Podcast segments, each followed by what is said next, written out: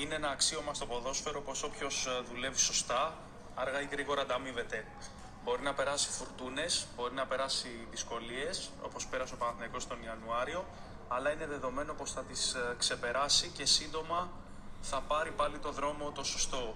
Ο Παναθηναϊκός που βλέπουμε αυτές τις τρεις τελευταίες αγωνιστικές με τις τρεις νίκες, με τα έξι γκολ, με τους πέντε διαφορετικούς σκόρερ, δεν κάνει τίποτα περισσότερο από το να εφαρμόζει, να το πω έτσι, τον νόμο του ποδοσφαίρου.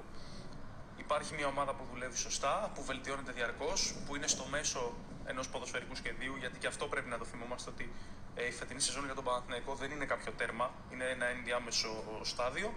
Ε, και από εκεί και πέρα επανήλθε στην κορυφή με 4 βαθμούς από την ΑΕΚ, κάτι που σημαίνει πως ακόμα και αν η Ένωση κέρδιζε το μάτς με τον Αντρόμητο στα χαρτιά, πάλι θα ήταν ε, δεύτερη. Δεν είναι μικρό πράγμα, αρκεί να θυμηθούμε ότι πέρυσι τέτοια εποχή ο Παναθηναϊκός προσπαθούσε να μπει στα, στην εξάδα για τα play-off. Δεν ένιωθε σίγουρος ότι θα ήταν καν μέσα, στους 6, μέσα στις 6 πρώτες ομάδες για να παίξει τα play-off. Ένα χρόνο μετά, μέσα από πολλές κακουχίες, με τα λάθη, με τις καθυστερήσεις, όπως είναι φυσιολογικό να συμβαίνει σε έναν ποδοσφαιρικό οργανισμό, ο Παναθηναϊκός είναι πρώτος. Η πρόοδος δηλαδή αυτής της ομάδας δεν μπορεί να αμφισβητηθεί επουδενή. Ε, τώρα από εκεί και πέρα υπάρχει ένα πολύ μεγάλο κραστέστη με τον Ολυμπιακό το Σάββατο στο Φάληρο.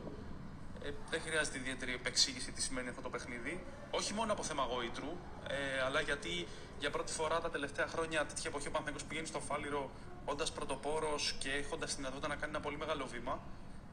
Είναι πολύ ιδιαίτερο το παιχνίδι αυτό. Έχει πολλά χρόνια ο Παναθηναϊκός να παίξει τέτοιο, τέτοιο παιχνίδι στον, στην έδρα του Ολυμπιακού και καταλαβαίνουμε όλοι τι όθηση θα πάρει η ομάδα σε περίπτωση που φύγει η νικήτρια. Όπως και να έχει, αυτό που μετράει είναι πως ο Παναθηναϊκός είναι σε μια πορεία ανόδου εξέλιξης και το μάτι στο Φάληρο είναι ένα σταθμός και όχι το τέρμα της διαδρομής. Καλό είναι να το έχουμε αυτό υπόψη μας ε, για όλες τις εξελίξεις.